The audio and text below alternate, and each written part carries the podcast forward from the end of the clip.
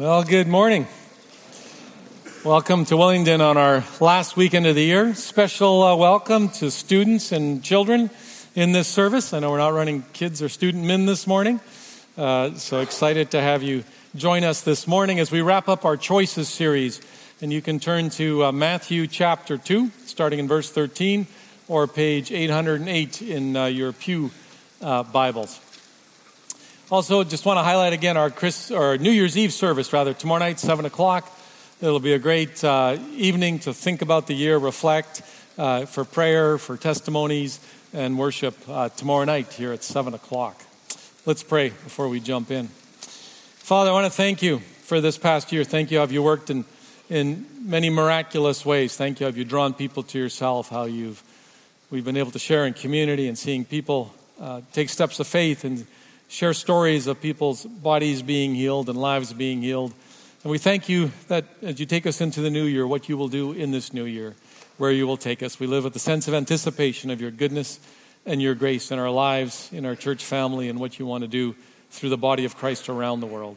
Speak to us now through your word uh, as we open up uh, the truth and the reality of the presence of Christ and the sending of Christ uh, 2,000 years ago. Your name I pray. Amen. So I was reflecting uh, on the choices that sort of my family have made this last 12, 18 months. It's been a huge time of transition uh, for all of us. And uh, so about a year and a half ago, uh, Gwen and I uh, moved here uh, to come and work at Willingdon. But in the last 12 months, all my kids have made major choices. So last February, March, my oldest son started looking for a new job. End result was that he moved from Calgary to Toronto to take up a, a new position uh, there. So, big move for him. And then uh, about a year ago, my youngest son uh, got brave and made the, the choice to invite uh, Taylor, his girlfriend, to marry him. So, uh, that choice, he responded positively. That was awesome. We like Taylor. I told my son, if we got to keep one of you, we're keeping her actually, because we really like her. and uh, so they got married in August, and that's obviously a huge choice. And uh, last, about February, my middle son, Carter, uh, made, the, made the choice to apply to be an intern uh, here at Willingdon. And so the, the church processed and, and great discernment. So Carter and Sarah are here, and, and uh, he's an intern here. If you, were park, if you came through the parking lot this morning, you would have met him out front there as he was discerning your parking capabilities for uh, this lot. And uh, he's doing a good job of that. Uh, so lots of choices. And, uh, and you know, we all have lots of choices to make every day. And it's ironic, perhaps, because we all like freedom of choice. We all want freedom of choice. But at the same time, we also often struggle to make choices. I mean, just go to a restaurant with a bunch of friends, right? What would you like to order? Well, start at the other end of the table. Or I'll have what he's having. Or what would you suggest? What's your favorite dish? Right? You ask the server. And just on that simple level, we often struggle uh, to make choices, and those are simple ones. But there are so many choices uh, that we have to make in life, and that's the reality of life. And we've entitled the series Choices because it's not just the story of how Jesus is born into the world, it's also the story of the choices people make who are involved in the story. It's, it's of God's un, unfolding plan in history and how He involves people in that journey. So you think about the beginning of that story where Mary has the angel come, and the angel says, Mary, you've been chosen to be impregnated by the Holy Spirit, so the Son of God, the Messiah, will be born. And Mary makes a choice and says, Let it be as you have said. And then the angel goes to Joseph when he finds out that Mary is, is pregnant and he's going to divorce or put Mary aside, as the text says. And the angel challenges his thinking and says, No, you need to follow through on, with this marriage. And so Joseph chooses to make that choice. And then Jesus is born. And you would think that when Mary and Joseph make these very difficult choices that have all kinds of social repercussions, all kinds of difficulties with the world and the people they're relating to, people talking about them, uh, the social stigma around the choices that they made. You would think in them being so outrageously obedient that perhaps God would reward that and now life would become easier. Like, I think often we think, well, God, if I'm being really obedient, then shouldn't you kind of make things work smoothly for me? And yet, in the biblical story, that often is not the case. Often life is still difficult in spite of the obedience demonstrated by people. And so now Jesus is born, and the reality is that Mary and Joseph don't just uh, have the opportunity to be sort of the normal, uptight parents of, fir- of a first time child. Right? There's, you'd think there's enough challenges in being first time parents. But the reality is that Jesus is born into difficult circumstances. And we pick up that story in verse 13 of Matthew chapter 2. It says, Now they had departed, meaning the wise men, and behold, an angel of the Lord appeared to Joseph in a dream and said, Rise, take the child and his mother, and flee to Egypt, and remain there until I tell you. For Herod is about to search for the child to destroy him. So Mary and Joseph are trying to settle down. Joseph is woken up by a dream one night, and the basic message is run for your life, particularly the life of your son. You've been obedient, but there's more. I'm asking more of you. There's more obedience required, and it's for your own, it's for your own benefit. And through the revelation of God, he is now saying, take this next step. Do not settle down. Do not get comfortable here. You need to move, and you need to move now. Now, when we read biblical revelation, I think it's sometimes it's easy for us to think, well, that's great, that happened then. But the reality is that God re- continues to reveal himself to us. Now, revelation is not a word that we use that often in our vocabulary today.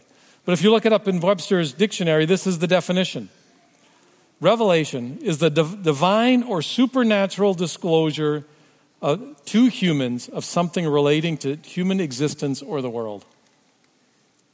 Let me read that again. The divine or supernatural disclosure to humans. God revealing himself to us. So whenever we talk about God revealing, we're talking about divine revelation. We're talking about something that is a supernatural thing that God wants to pass on to us, that He wants to speak into our hearts. And in this case, it's through dreams that He's telling Joseph, you need to run. You need to run now. You need to go. The other thing I love about Revelation and how it is present throughout Scripture and throughout the lives of Christ followers around the world is that it shows us that God is present. God is active. God is engaged with us. He is not a distant God. He does not step apart from us and stay away from us. He speaks into our lives through the presence of the Holy Spirit, as Pastor James just uh, read a few moments ago. We know that God reveals himself primarily to us through his word in the power of the Spirit, but he also reveals himself in so many other ways. Like with Joseph, he reveals himself with dreams or with visions or with strong impressions that he gives us. He reveals himself through other people, through prayer, through worship, through sermons. He reveals himself repeatedly, continually, because he wants to communicate with us as his people. That is what is a normal Christian life. A normal Christ follower is in relationship with a God who reveals himself to us. That is who he is, and that is the relationship that he, that he plans for us with him. So in this case, it had a dramatic result. Verse 14. And he, being Joseph, rose and took the child and his mother by night and departed to Egypt and remained there until the death of Herod. This was to fulfill what the Lord had spoken by the prophet Out of Egypt I called my son. So it's interesting. Once the angel choirs had left, the shepherds had departed, the wise men had dropped off the gifts, and they're back on their way home now. And now I think the context, the reality of the world that Jesus was born into becomes alarmingly apparent because through the revelation of this dream, Joseph and Mary would have recognized that Jesus' life is being threatened right from his very birth. They got some great words when, when they dedicated Jesus in the temple uh, later in his life, but they also understood that his life is being threatened, that there is difficulty ahead for him. Now, I think the beauty of what is going on here as well is the fact that I think Mary and Joseph, right, the regular people, so how much were they aware of the grander story being played out here? How much did they actually understand? I mean, we know from Scripture that repeatedly they get surprised, like when Jesus is in the temple and he stays there when he's uh, 12 years old and he's saying, Well, I was just about my father's business. And Mary and Joseph are going, What are you talking about? Mary talks about the things she cherishes in her heart that she's recognizing. So when I read these texts, I think Mary and Joseph have this limited understanding. Obviously, God revealed himself, and they took great steps of obedience, and they understand the supernatural intervention of God through the birth of Christ. But they were also still ordinary people.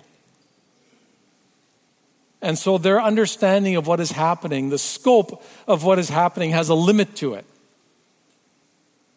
And I would think when a dream comes like that, how did Joseph process the dream? How did he process the intervention? I mean, you read it, and it's, it's almost like you read it and you go, yeah, okay, got it, good, let's go. All right, it's very matter of fact. I keep thinking, how would I respond to a dream like that?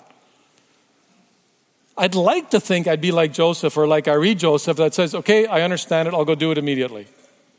I think if I'm honest, I think I'd wake up and wonder, did that actually happen? Did I just really experience what I think I experienced? Or is that indigestion from, you know, too much turkey? Or, you know, what kind of processing did he go through? How would you respond? I remember the first time that God spoke into my life in a dramatic way.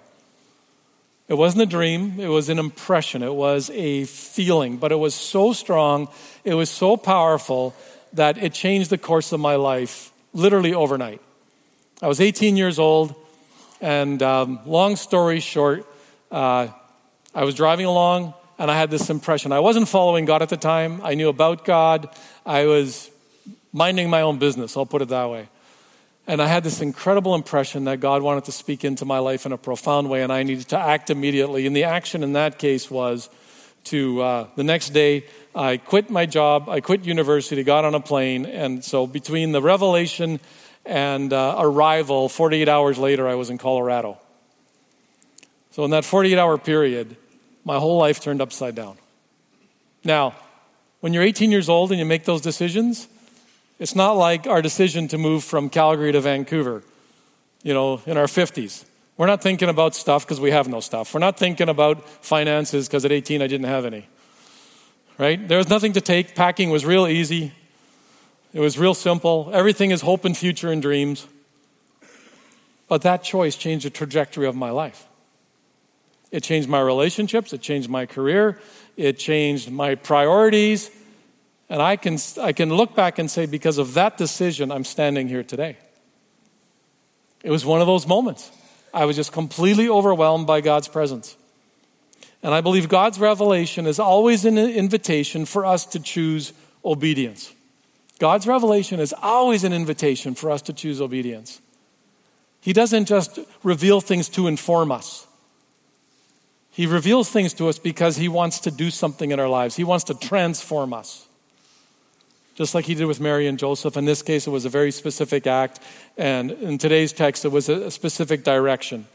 But it also shows us that there is this bigger plan that is at play happening here because he said, Out of Egypt I called my son.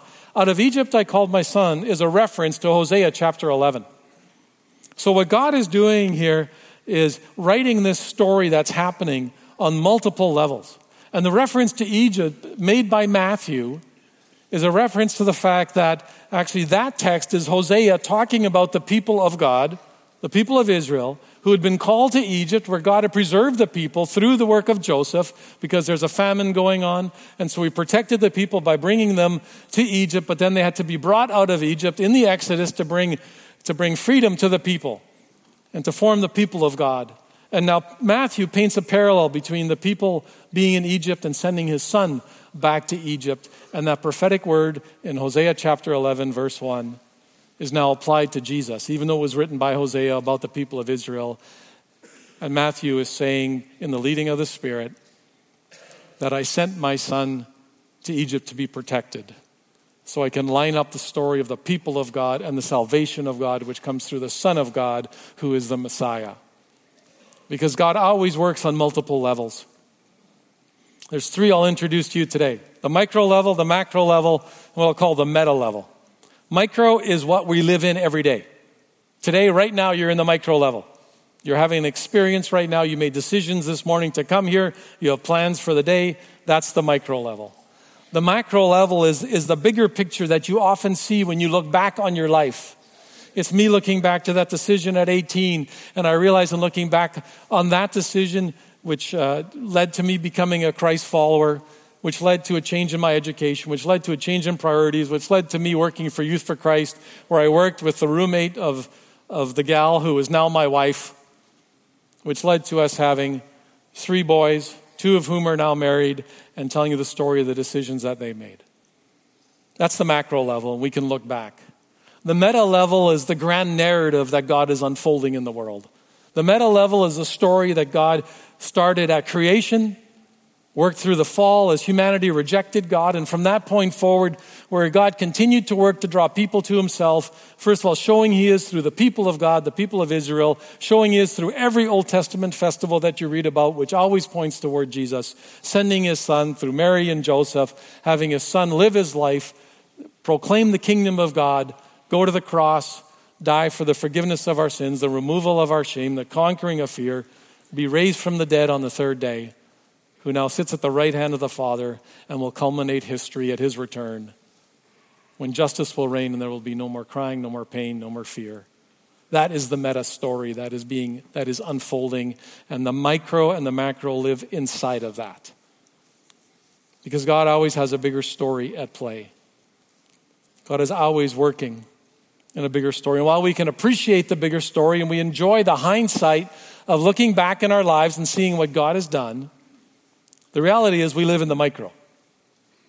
That's where we sit. And it's in the micro where we are called to obey. It's in the micro that God reveals himself to us. It's in the micro where decisions are difficult because sometimes they are murky. Sometimes they are unclear. We can't see around the corner. We can only see what's in front of us. It's in the micro where choices come with fear and concern and with worry. All those things happen in the micro. It's in the micro where, as we age, I think our human desire to control, to be rational, to be wise overtakes our youthful desire to take risks. We take way fewer risks as we get older because we fear loss. We fear the unknown. We don't like to lose control. We worry about what will happen if we make a decision a significant decision, so often we stop. And we often stop trusting because we're being so rational. Pastor Carey Nieuwhof, in one of his blogs, uh, wrote this question. He said, Is your human wisdom killing your trust in God? Is your human wisdom killing your trust in God? In other words, are you so rational you've pushed God out of your decision making process? Are you so rational you've pushed God out of your decision making process? And it's interesting, when I was young, you know, I probably was irrational. Everything was spiritual and full of faith. God will take care of it. It's all good. It'll all work out. You know, as you get older, you go, well, we should think about that. What are the consequences of that? What are the implications of that? Would that be a wise career move? Is that a wise financial move? Rather than the question that actually God lays for all of us is what does obedience look like? What is the Lord calling you to? Whether you're five years old or 50 years old, what does obedience look like? How is he revealing himself to you? Joseph and Mary took the step of obedience, first of all, to become parents, to get married, and now to flee to Egypt in those micro decisions. And now, even though Joseph, I believe, would not have known what, ha- what would happen next, he knew that there was danger. But now, in verse 16, in hindsight, we find out what happened next. Then Herod, when he saw that he had been tricked by the wise men, became furious, and he sent and killed all the male children in Bethlehem and all that region who were two years old or under, according to the time that he had ascertained from the wise men. Then was fulfilled what was spoken by the prophet Jeremiah. A voice was heard in Ramah, weeping and loud lamentation. Rachel weeping for her children. She refused to be comforted because they, they are no more. So again, we have this story in the meta narrative as Matthew is looking back in history and the Spirit is speaking to Matthew as he's writing this book. Matthew connects Hosea. Matthew con- connects Jeremiah with the weeping of the children now as he sees how God is weaving together history through the birth of Christ. And he can see it in hindsight as he's writing this book 40 or 50 years after the events have taken place.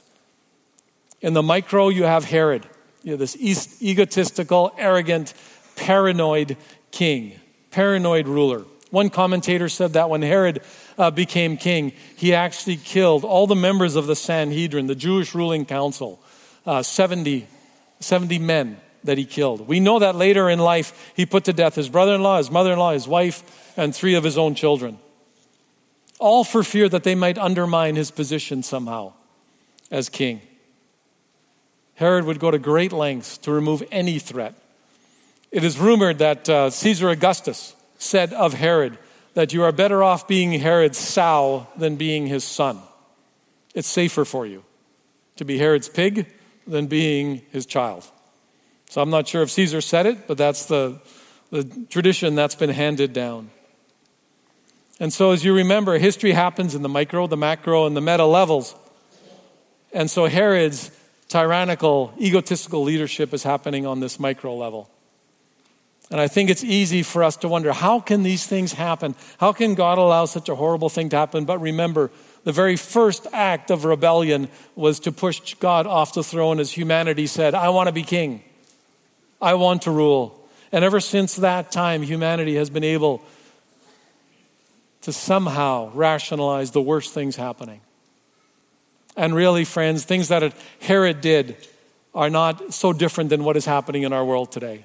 Because you can go different parts of the world today where children are still being abused, still being murdered, where the very same kinds of things, maybe not quite so public or quite so audacious, but yet just as awful are happening as children are being made soldiers or they're being enslaved in a sex trade or, or as slaves in a manufacturing plant somewhere. In other words, humanity has not changed.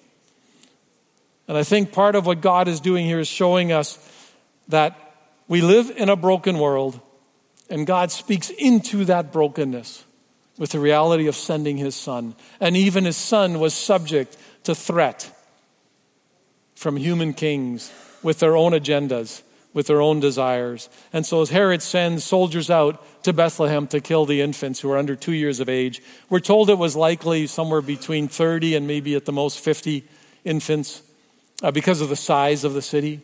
And the wailing is heard, as, as Matthew talks about, by the mothers and fathers who have to deal with that broken world, with that incredible pain.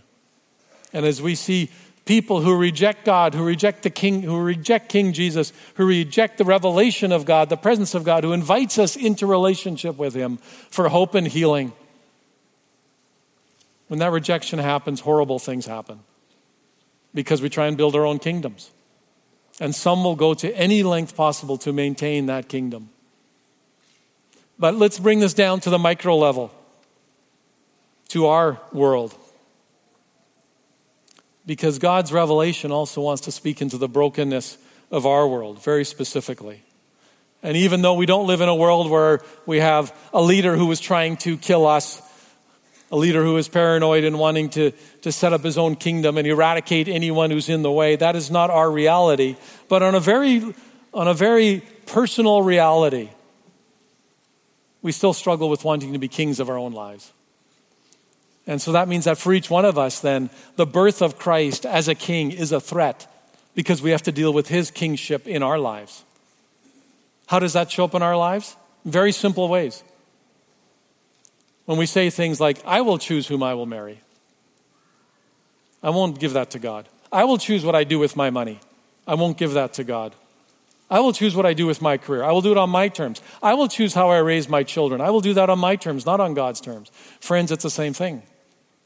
We're saying, I want to be on the throne of my life, and I'm going to push away anything where, that, where God comes in the way of that very tangible decision. I will determine my own morality. And it's like our theme song, sung, made famous by Frank Sinatra and others, is I Did It My Way. That was Herod's song. And we want to make it our own song. See, that's how this shows up in the micro parts of our lives in rebellion. See, if you want the revelation of God, the presence of God, the leading of God, the grace and the peace of God, then you have to give up your own dynasties, your own kingdom, and let God be in that place of rulership in your own life and make him your king. Not just a metaphorical king, not just a king in the story, but King of your life. It's no wonder that there were so many who were threatened by the birth of Christ and who still feel threatened by Christ. But God had a plan, and that plan was Jesus, and that plan was to bring hope and healing to all of humanity and save people from the rebellion against God. And that plan is why this story of Jesus is so wonderful and so marvelous. It's the God's plan to make things right. It's a plan that's described in Colossians chapter 1 verses 19 and 20, which say, For God was pleased to have all his fullness dwell in Jesus, and through Jesus to reconcile to himself all things, whether things on earth or things in heaven, by making peace through his blood, through Jesus' blood shed on the cross, so that your sin can be forgiven, your shame can be taken away, and fear is conquered. And then the beauty is that that plan come, becomes complete in Revelation chapter 21, verse 4, it says, There will be no more death or mourning or crying or pain, for the old order of things has passed away. The new has come and will be made complete at Jesus' return. We know how the story ends, friends. So when you're insecure in the micro reality of your life, in the midst of those decisions, we know how the story ends. And the safe place, the better place to be is to, do, is to choose to be part of God's plan. Because God can always be trusted. But the choice is not simply to do the right thing, the choice is to trust the right person, is to trust Jesus. We're not invited to immoralism, we're invited to a relationship with a God who wants to reveal himself to us repeatedly. He wants intimate relationship with you always. That's always the invitation. And we see God continuing to reveal himself in this story in Matthew chapter 2, verse 19, it says, But when Herod died, behold, an angel of the Lord appeared in a dream to Joseph in Egypt, saying, Rise, take the child and his mother, and go to the land of Israel. For those who sought the child's life are dead. And he arose and took the child and his mother and went to the land of Israel. And when he heard that Archelaus was reigning over Judea, which was Herod's son, who was an unstable leader, uh, then he was afraid to go there being warned in a dream, he withdrew to the district of Galilee. And he, li- and he went and lived in a city called Nazareth, so that what was spoken by the prophets might be fulfilled, that Jesus would be called a Nazarene. So, two more dreams happen. Joseph has repeated revelation through dreams. When Joseph each time needs to choose to obey, and God continues to direct him. And Mary and baby Jesus to the place that he would have. And each time now Matthew can write about the story and look back and say, this is how God directed. And in the grand story, he says, here's how the word of Hosea was fulfilled through Jesus. Here's how the word of Jeremiah was fulfilled. Here's how the claim that Jesus would be called a Nazarene, which Nathaniel does in the Gospels, is fulfilled the greater grand story happening on the meta, the macro, and the micro level. And this story that we're given is not just the beautiful story of Jesus being born in a manger, the wonderful Christmas story that we think is so warm and fuzzy, because the context is actually quite difficult, quite threatening, quite challenging. And we need to look into that context because that context speaks into our lives. Because the reality is, in that context, choices are being made by people repeatedly to the revelation of God. And friends, I think that's what speaks into our hearts with the Christmas story and makes it real for us. Because God continues to speak into our hearts and reveal himself to us. And we continue to need to, need to make choices again and again and again. Some are simple. What are you having for dinner? What are you going to do now that the cafe is closed today? Some are dramatic. Will you move? Who will you marry? What will you do with your career? Will you respond to God calling you into relationship with Himself? Or will you push Him away? Will you deal with sin in your life? Will you ask forgiveness from your spouse or your friend who you've hurt profoundly? Will you work on your marriage? Will you trust God with your finances? Difficult, challenging choices. Does God still reveal himself to us today? Absolutely. He speaks to us through his Holy Spirit, as Pastor James read for us from John chapter 14. His primary way he speaks is through his word, but he also speaks through dreams. He speaks through visions. He speaks through friends. He speaks through messages. He speaks through, through music. He speaks through circumstances. He speaks through our children. In fact, as a side note, when your children pray, chances are they will hear God more clearly in their prayers than you will as adults. Why? Because as adults, we tend to rationalize everything. Children will just give you what they're hearing. Listen carefully to your children, friends. They listen well. I have been profoundly impacted by seven, eight, ten year olds and hearing God speak through them. So, what do you do in this season? The invitation is to put yourself in a position to be guided by God as you are making choices. Put yourself in a position to be guided by God as you are making choices.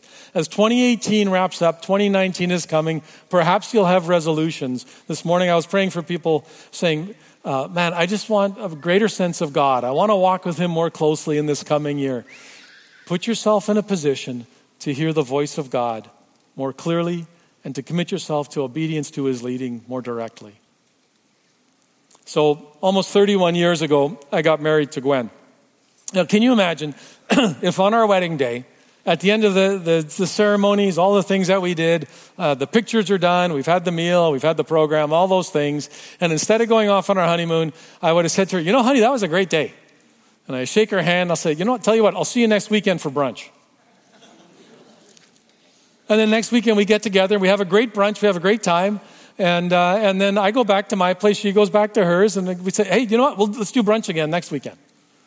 Right? And we do that all year, but as then Christmas comes, we go, oh, Christmas is special, so we'll spend the whole day together.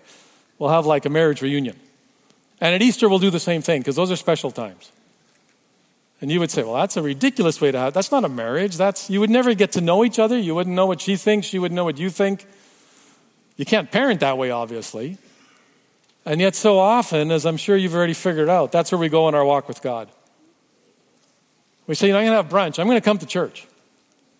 But then I'm not going to put myself in a position to hear from God for the rest of the week. But I'll come and grab brunch again the next week. I'll come and listen to the sermon or I'll, I'll participate in something. And I don't know how many times over the last 30 years as a pastor, people have come to me and they'll say, Oh, Pastor, I have this huge decision, right? I have a job choice I have to make, or I'm going to decide if we're going to get married or not, or got to break up, or some huge decision is coming. And I need God to speak into my life and give me direction. Will you pray for me? Okay, so what are you doing so that you are putting yourself in a position for God to speak into your life regularly? Are you reading His Word? Uh, no. Have you been praying about this? No. Have you had other people to pray about this? No. Okay, so let me get this right. You want God to come and interrupt your life and bang you over the head with the answer to your question, even though you've done nothing to get to know Him or to be familiar with His voice or His word. Yeah, pretty much. Okay, I'll pray for you. And you know what? Sometimes God is gracious and He does that. I mean, He interrupted my life profoundly. I wasn't looking for Him, and He was incredibly gracious. But most of the time, to be led by God, we need to put ourselves in the place, in a position for God to reveal himself to us. And we understand his voice. We listen to that nuance just like our just like my spouse, I know her voice immediately on the phone. She knows how I'm doing. When I say one or two words, she can tell. I just say, Hi. What's wrong? I didn't say anything. I know, but I can tell. How can you tell? Your voice sounds hollow. What does that mean? She just knows. Right? It's because you know each other. It's just a look, it's a sense, it's a feel, because you know each other. God is relational, and He's given us human relationships to reflect that reality. Time and shared experiences are how, how we understand who God is and how He speaks into our lives. That's why we invite you into small groups. That's why we invite you into community that's so much more than just coming to worship and looking at the back of someone's head. God wants to meet you face to face and face to face with His people. We've done a very simple thing this year uh, for, for Willingdon. It's a simple thing called a Bible reading journal. They're available out at different stands in the lobby. And this will take, if you, if you pick this up, this will guide you through the Bible in two years. It's only reading about two chapters a day. And in there is a simple uh, exercise uh, by listed by the acronym SOAP, which shows you how to read Scripture, let the Spirit highlight Scripture for you, make an observation, apply it to your life, and pray and ask God, how will I be different today because of what I just read? Which is the obedience question. Friends, if you want God to speak into your life, this is the greatest thing you can do is spend time with him day after day and you will understand his voice so more clearly and you will understand the whisper of his leading and the forks in the road he invites you to, to obey him and to walk with him and to be guided by him. The second critical piece is to be repeatedly obedient to God's leading. We see in Joseph's story that Joseph continued to say yes again and again and again. And con- when we are consistently obedient uh, to God in the little things, then it will be much more natural to respond to Him in obedience with the big things. It's very difficult to jump from nothing to a huge decision to say yes. That's challenging for us as people. We understand that because as parents, that's what we do. We begin by giving our child responsibilities and small things before it goes to big things. Right? Often they want to jump ahead, especially when they become teenagers. One of my sons, one time, uh, he was pushing back on something. Probably I wanted him to clean up his room, most likely, or something basic like that, or some chore. And I think God gave me this insight. I said, If you don't do that chore, why would I ever give you the car to drive? And he looked at me and goes, What's this got to do with the car? I go, Well, if you can't take care of your room, why would I give you something that costs way more money that needs care to be responsible for? He was quiet for a minute. He said, I'm going to go clean my room now. That's what I thought. Suddenly the penny dropped, right? He connected the dots. When we're faithful and we are obedient in little things, we grow in our trust of God. We grow in our strength, in our certainty of what we are hearing. And then as things come up, as bigger decisions come in how we parent and how we make career decisions, relational decisions, what we do with our finances, we go, you know what? I trust God. I know He's got this. I know where history is going because I know the big picture story. And even though I can't see it around the next corner, I've been spending time with God. I trust him. He's been faithful in history, and I believe he will be faithful with me, regardless of how difficult the circumstances are that I am living in today in my micro little world. The other thing you do, friends, at, particularly at the end of the year, look back and say, How has God blessed me this past year? Because we often forget.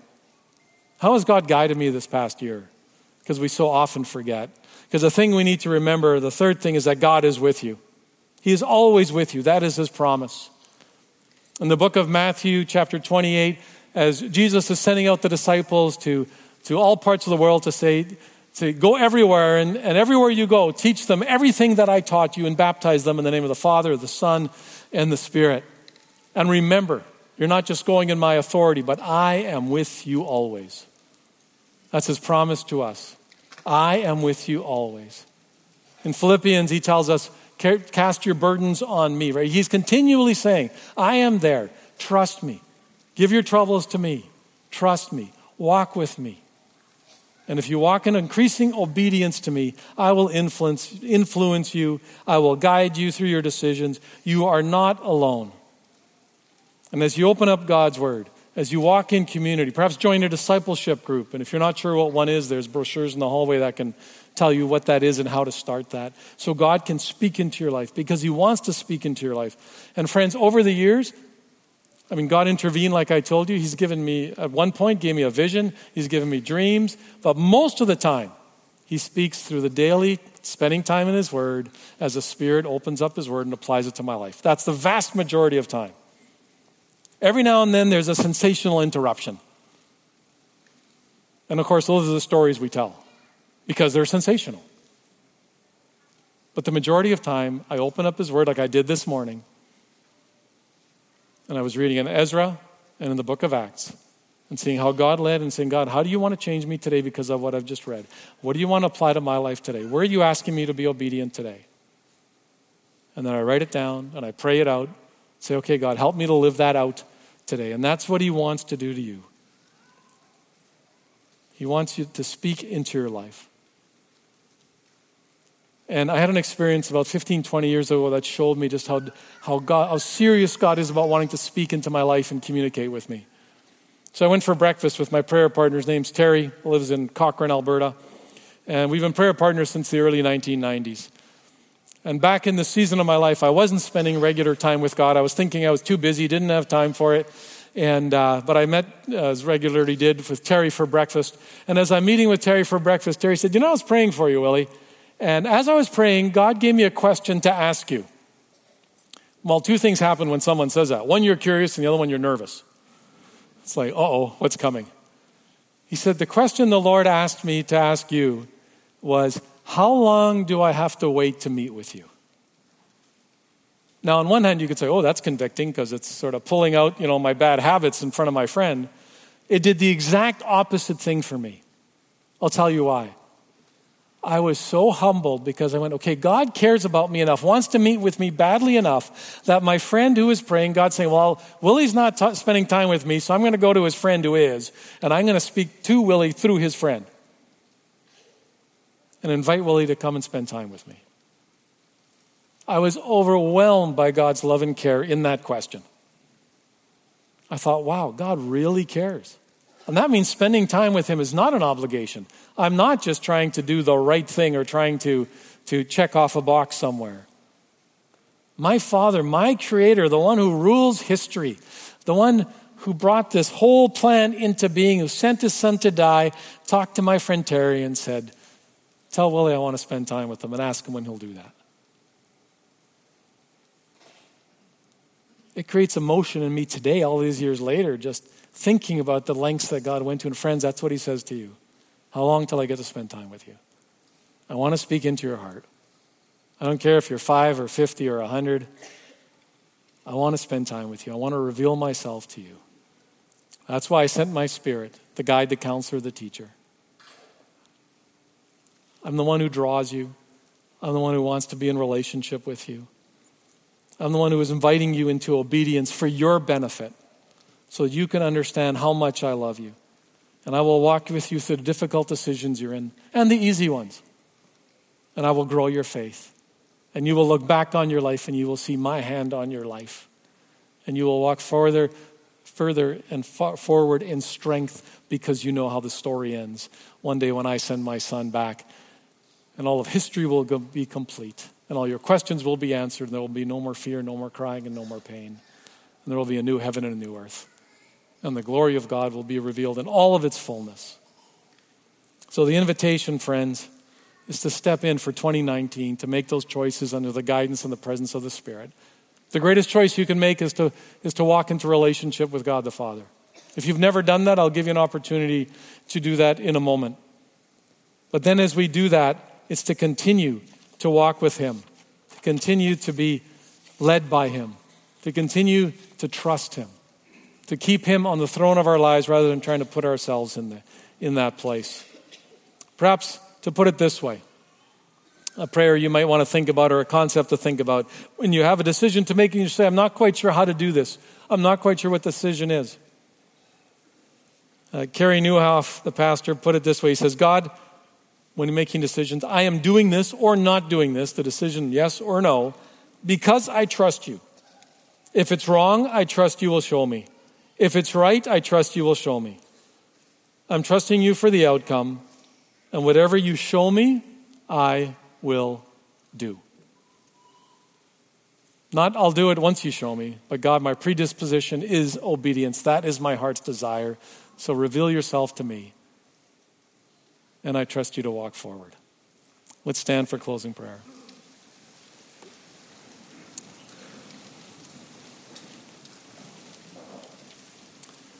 If you've never made the decision to give your life to Christ, to invite Him to sit on the throne of your life, I'm going to pray a simple prayer, and you can pray this with me, and then I will pray uh, for, for the rest of us. Jesus, thank you for the invitation to know you. Please forgive me for leading my own life separate from you. Thank you for dying on the cross and paying the price for all my sin. I repent and surrender my whole life to you. I turn to you for forgiveness and new life. Jesus, lead me from this day forward. Fill me with your spirit. Set me free. Make me the kind of person you created me to be. I want to be like you. Father, thank you for adopting me into your family and gifting me with eternal life. In Jesus' name I pray. Amen. And friends, if you are in a place as Christ followers, say, you know what? I want to go with greater intimacy with Christ. I want to walk in greater obedience. I'm just going to invite you to make a very simple gesture. And just do this if this, this is genuinely something you're feeling in your heart. Uh, just open up your hands a, as a gesture of receiving. And let me pray for you. Father, Thank you that you desire to reveal yourself to us. And thank you that at points in history you have interrupted our lives like you did mine and to changed the trajectory of my life. I know that you draw us and you call us because you desire that every one of us would be in relationship with you. And we know from your word that you desire to reveal yourself to us repeatedly, whether it's through your spirit, through your word, the Bible, or whether it's through your spirit, through dreams or visions or prophetic words or other sensational ways. But you go to great lengths, and thank you that you are waiting to speak to us, that you're calling us by name, that you know us by name. And as we end this year and go into the next one, that your great hope for us is that we will step into greater obedience because we know you more. We recognize your voice, and you want to be real in the micro realities of our lives so that we can look back and see you in the macro, and we get, we get to understand how we fit into the meta narrative of the grand story of history. So, Father, I pray this morning for people who have decisions to make who are afraid. I pray they will trust you. I pray for people, Father, who don't want to give something to you because they want to control it. Father, I pray that they will repent of that and give it to you, then know it's in a, in a better place in your hands. Father, for people who believe that you won't speak to them if they open your word, Father, I pray against that lie. And I pray that they will open up your word and invite your spirit to speak to them through your word. And this will be the year where they know you more, follow you more dearly, and have greater confidence in reality who you are. Thank you, Father, for how you've blessed us in 2018. And I so look forward for what you will do in the coming year pour your spirit out on us. And Father, I pray you would bless our world through us as, as your Christ followers. In Jesus' name I pray. Amen.